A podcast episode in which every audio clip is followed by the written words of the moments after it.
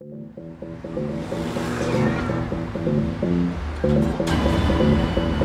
that makes me excited.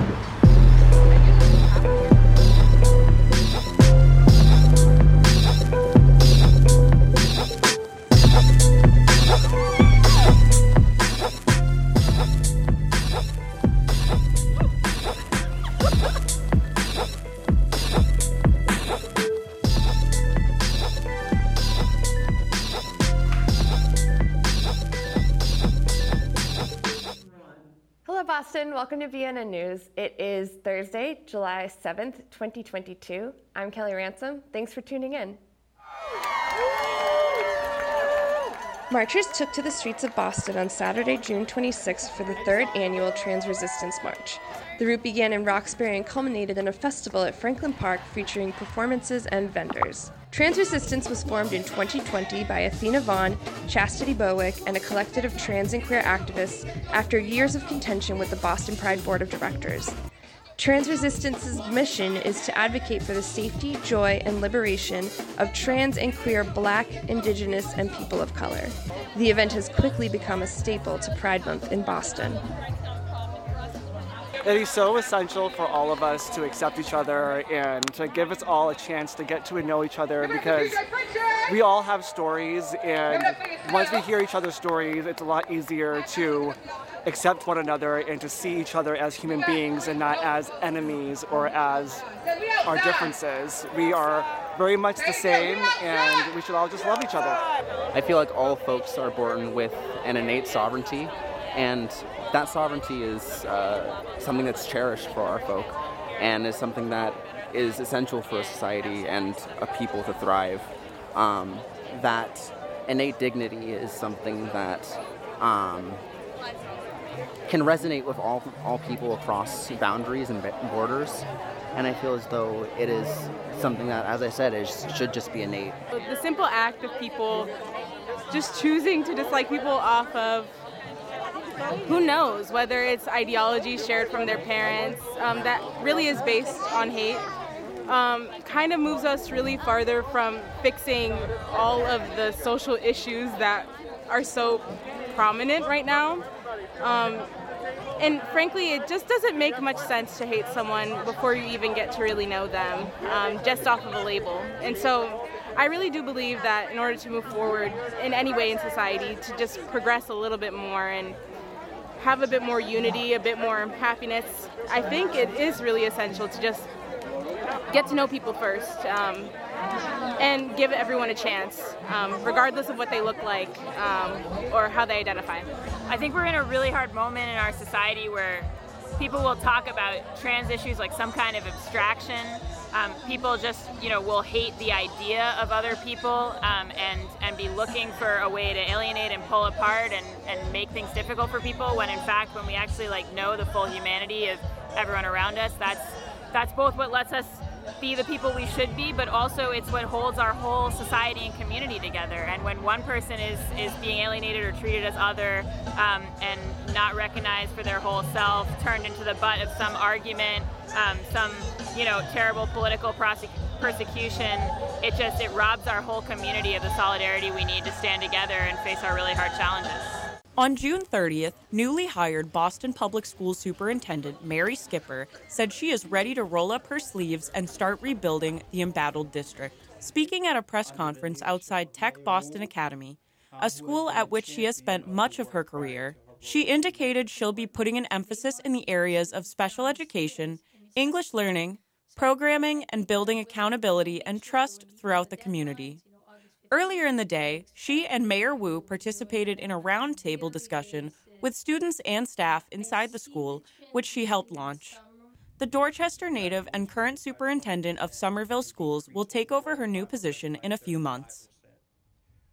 Today we are here to ensure that we show what's at stake with the next leader of our schools, Mary Skipper. Superintendent Skipper has worked at every level of leadership in the Boston public school system, from a classroom teacher to a school leader, a school administrator, and then has led a nearby district, our sister city in Somerville, for 7 years to tremendous results. And so there is an army of excited volunteers and residents and supporters and community leaders here reaching out to make sure that our next superintendent, the team that she builds, and our entire school community across all of Boston Public Schools will be successful, because that is the most important work that our city can do, paving the way for our future, investing in our young people, and connecting our city and every single community within Boston. We do strongly believe that Superintendent Skipper is the right leader and the right movement at the right moment to help lead us through the storm and steady the ship so that we can grow together and collaborate together and partner together, and we will do everything we can do to ensure the superintendent is successful, because we need her to be successful, because our students need her to be successful, and our city needs her to be successful. You know, this is really building a vision. And it will not happen day one, because if it were, it would only be my vision. This has to be a vision we build together as a city and as a school community. And I have every confidence because I've been a part of it when it's happened. I've seen tangibly the effect of it from every single person being part of that vision, whether it's a school custodian, whether it's a safety officer, whether it is a cafeteria food service worker, whether it's a teacher, an administrator, a parent leader. Everyone needs to come together to build that vision with us. That's the way BPS is going to shine, and it will shine as long as we all do our part in that. Tuesday, July 5th, climate activists held a die-in at Downtown Crossing to show the dire consequences that we may be facing if we don't heed and act immediately on the climate crisis at hand. This past Tuesday, the U.S. Supreme Court voted to halt the EPA's authority to regulate planet heating emissions. The activists stated that this decision will mean the continuation of maximizing huge short-term profits for the rich without any concern for the future viability of the human species. They said the government is refusing to address the stark reality of what will transpire if we fail to drastically reduce our dependence on fossil fuels and continue to support its infrastructure. The die-in was organized by Extinction Rebellion Boston.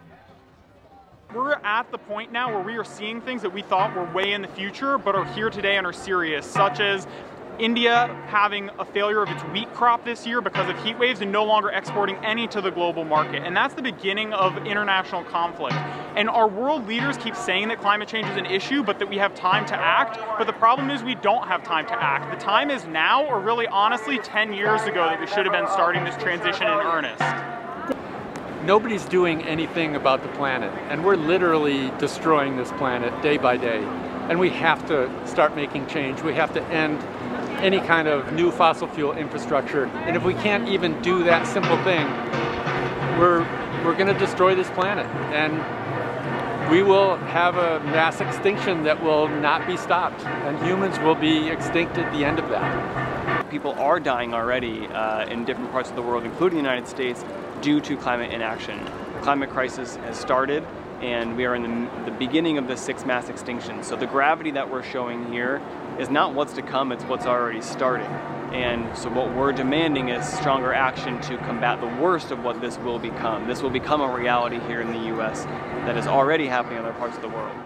Recently, Faith had the chance to sit down with Natalia Uturbi, Eastern Bank Foundation's newest fellow, to chat about her work in Boston. Here's Faith with the story. Welcome, Natalia. Thank you so much for being here today, and congratulations on your new role at Eastern Bank Foundation. Thank you so much, Faith. I'm so excited to be here with you today. Wonderful. Well, to get us started today, why don't you tell us more about what is Eastern Bank Foundation and your exciting new role there as fellow? Thank you. So the foundation has been working for many years supporting our community through small grants and large investments. And just about a year and a half ago or so, the foundation decided to really look at impact. And so we shifted our grants to be community-based and impact-based. And the foundation brought on what were called Foundation Fellows to focus on specific areas of expertise. So I am delighted to be focusing on advancing the equity in small business ecosystem in the region. So I get to work on tackling specific issues that can help small businesses owned by people of color, particularly Black and Brown community members, as well as Asian, immigrants, women, advance their businesses and grow their businesses to create a more robust and equitable small business ecosystem. That is so awesome, and I love the focus and attention on women and people of color, making sure their businesses are successful. Just looking at your background, you come from such amazing past opportunities. You were executive director at Imagine Boston 2030, director of small business at the Office of Economic Opportunity and Inclusion for City of Boston. So how exactly did you chart your path in this world of small business, and how did you know that this is what you wanted to do? So believe it or not, I did not know that I would have a career focused on small business. It's kind of serendipitous, because when I was in college and just after college, I ran a small family-owned business in Tucson, Arizona. My mom has a small business in Phoenix, Arizona, where I'm originally from. And when I was running Imagine Boston 2030, after we wrapped up that process, Mayor Walsh and Chief John Barrows and I were talking about kind of what was next and what we could focus on. And they asked me to bring in my expertise in community organizing, in getting community leaders together, and the focus on engagement, as well as the operations component of what I had been doing in the past, and bring it into a space of helping to lead the small business work in the city of Boston. So bring visibility to that work, make sure that it's actually responding to the needs of individual businesses. And I was deeply excited about the opportunity to work with, the small businesses across Boston who are, full of grit. They're, have perseverance. They've been, they're the most ambitious people I've ever met, right? People who really are interested in making a stake in their communities. And so I got super excited about being able to work in that space. And then I was lucky to have fallen in love with it, right? At the city. This space allows me, with the foundation, it really allows me to think about all of those issues, all of the creativity and innovation that we did at the cities, particularly during the pandemic, and bring it to the region. So I didn't know that I would have a career working with small businesses, but I'm delighted that, the universe has brought me into this space and that I love it. It's been a really rewarding experience to work with so many different entities, from the organizations that support small businesses, to large corporations that want to work with small businesses, to the small businesses themselves, and really come up with creative solutions for some of their biggest issues and those big barriers that we hear about all the time. Absolutely, and I'm sure Boston is going to really value your presence here in small business. Speaking of equity, how does one create equity in the small business ecosystem in Boston? Well, I think there are several things that we know are barriers to entry for small businesses, particularly those who are owned by people of color, immigrants, women.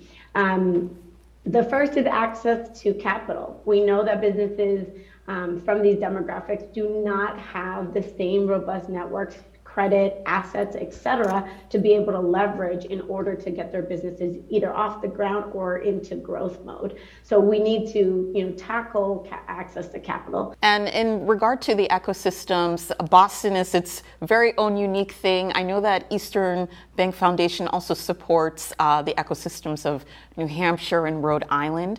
What would you say are the major differences in those different small business markets? Yeah, I think, Boston is the largest city, right? It's where a lot of the hustle and the bustle happens. So the greater Boston area has lots of resources and support systems. I think what's the unique opportunity in our gateway cities, Southern New Hampshire, Rhode Island, particularly Providence, is that there's a lot of built-in industrial work there. So a lot of opportunities for small businesses to tap into different resources. I think there's also an opportunity for us to share between Boston and our gateway cities. How do we bring gateway city businesses into Boston's tourism ecosystem, into the eds and meds, into, you know, different sectors that maybe don't have a lot of access points in the gateway cities? And likewise, how do we bring successful and thriving businesses to grow and expand into our gateway cities, to bring more jobs and opportunities to these other areas? I think while there has been some collaboration across the region, I think there's always opportunity to better collaborate, to bring those networks closer together, and to really create opportunities for these businesses to thrive in the entire area where we've seen an economic boom, where we see thriving cities, we see thriving towns. And I think we really have the opportunity and the responsibility to make those connections so that businesses can thrive where their customer is, right? Where they can grow in spaces where they need to be able to access different ports of entry. So it's very different ecosystems, and I'm learning a lot about the region in my short 3 months at Eastern Bank. And so part of that is to just learn about what the different needs are. We have larger immigrant populations, more concentrated immigrant populations in different parts of the region. So language access is really important. You know, literacy in the business world. How do you connect to, how do you respond to bids? How do you, you know, use your expertise as a business owner to then leverage that with organizations that can help you thrive? So it's a little bit about matchmaking. It's a little bit about identifying what those needs are and where the gaps are, and then trying to figure out how we fill them together.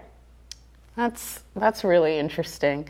And you just said you've been with Eastern Bank Foundation for 3 months now, so very much still new and exciting a time for the whole organization. And I couldn't help but notice you are the sole woman of the four current fellows there.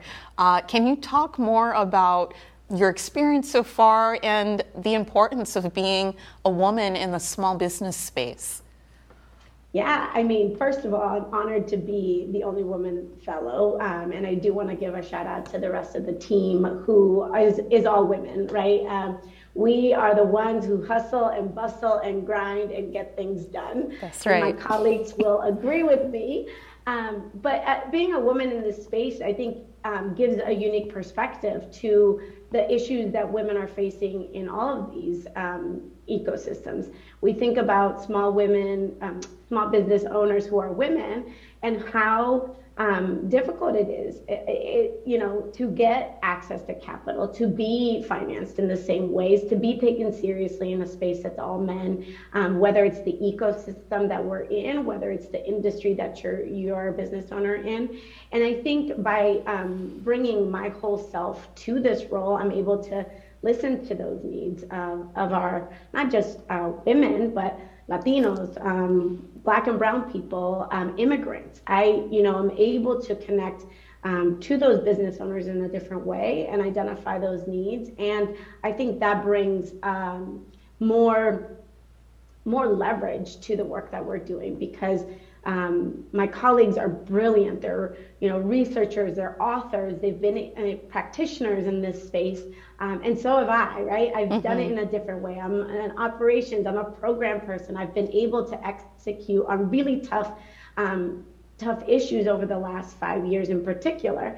And our differences and our expertise really round us out in a way that allow Eastern Bank Foundation to think about problems from a critical way and an innovative way, and approach solutions a little bit differently. So I'm excited about it. Of course, we want more women in these positions, and I know that Eastern Bank continues to drive and be actionable with their diversity needs, and so we're super excited to be here. For our viewers who are watching, who are trying to build their wealth, who are small business owners, how can they get in touch with Eastern Bank Foundation? Yeah, so I think all of our small business owners out there who are interested in banking with Eastern Bank, EasternBank.com, if you're interested in working with the foundation on these systems-wide approaches, I recommend that you go onto our website at easternbank.com/foundation, and you can pick one of two grants to apply for. The first is our community grants, which are smaller grants, usually around events or other small impact or neighborhood type programs. And then we also have these impact grants, and that's kind of my bread and butter and kind of where I'll be working with the foundation and the other fellows on really thinking about a systemic approach to bringing and advancing equity into the small business ecosystem. Ah, I love it so much. I'm feeling very inspired and hopeful for Boston. Natalia, thank you so much. You are doing incredible work, and I wish you the best in your role as fellow. Thank you so much, Faith, and I want to commend you on your work. It's really remarkable to see a local organization like BNN bringing to light the work that some of us are doing, and so I just want to say thank you.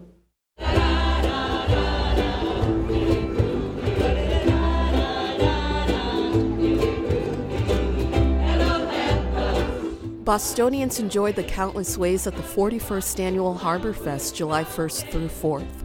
Boston Harbor Fest is the largest Independence Day celebration in the country, and it had a little something for everyone, from musical performances, puppetry, historical reenactments, to the inaugural Patriotic Pooch Parade.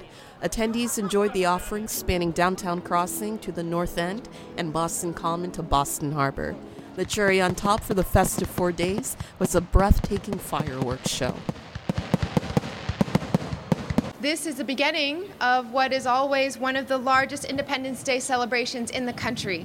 We're proud to welcome visitors from all over the city, the state, and the world to come and celebrate and remember why we exist as a country and how much is still ahead of us. It is the 41st year of celebrating Harbor Fest, marking Boston's rich maritime heritage and our place in history as the cradle of the American Revolution. It's also an opportunity for us to build our community, to create the spaces and events and gatherings for friends and family with musical performances, historical reenactments, orations, parades, and arts showcases, all of which celebrate our 246th year as a nation. This is hugely important for the city because having 2 million visitors here for Harbor Fest and for July 4th really proves that the city is back. The economic picture is bright. That means the hotels are selling out, the restaurants are full, outdoor dining is in full swing, and Boston is so ready to accept guests back into the city. So it's a real wonderful occasion to do that as part of Harbor Fest. When the Queen visited Boston in 1976 to celebrate America's bicentennial, she spoke these words from the steps of the old State House just up the road. She said, "If Paul Revere, Sam Adams, and other patriots could have known that one day a British monarch would stand beneath the balcony of the old State House and be greeted in such kind and generous words, well, I think they would have been surprised." But, she went on, perhaps they would also have been pleased to know that eventually we came together again as free peoples and friends and defended together the very ideas for which the American Revolution was fought.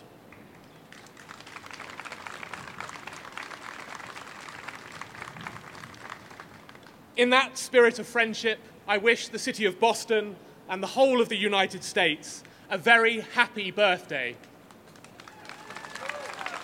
God save the Queen, and God bless America. Recently, BNN News visited the Frog Pond in Boston Common to celebrate the city's launch of splash pad locations being activated for all of Boston to enjoy this summer. Check it out. On June 28th, children and families were splishing and splashing in Boston Frog Pond Spray Pool to celebrate its 2022 opening. The event featured rides in the Boston Common Carousel, performances, giveaways, and a visit from the official Frog Pond mascot, Frog Pond Freddy. The original ponds on the Boston Common were used for grazing cattle, but in the late 1800s, the entire park was transformed into a public area. Swimming holes and pond skating were replaced with the spray pool in the 1970s and the ice rink in 1996. The Frog Pond Spray Pool, replete with its 70-foot spray plume, will be open from 11 a.m. to 6 p.m. daily until Labor Day. I feel like it's wonderful that everybody can get together and enjoy the time out here in the wonderful Common Square. I think it's great that they open up the Frog Pond because it's just going to give everybody a great experience to get together and have a good time. When our kids come here, they get to interact with all the kids, and it's great because they're working on their social skills. They're making new friends. They're interacting with other people from different cultures. It's really great. This is one of my favorite events every year because folks come out. You see all these different children from around the city. This is a resource that means something to people all across the city. And this is a space that allows our children to have the kind of joy they should always have, and does it also in a way that cools them down. Unfortunately, our summers are getting hotter, and that's a real concern. But if we're going to address climate change and we're going to address heat, I cannot think of a better way to do it than with this, where instead of feeling overwhelmed, they can come here and have that great sense of joy. Well, Boston, that is all for today. Thank you for tuning in. For BNN News, I'm Kelly Ransom. Take care.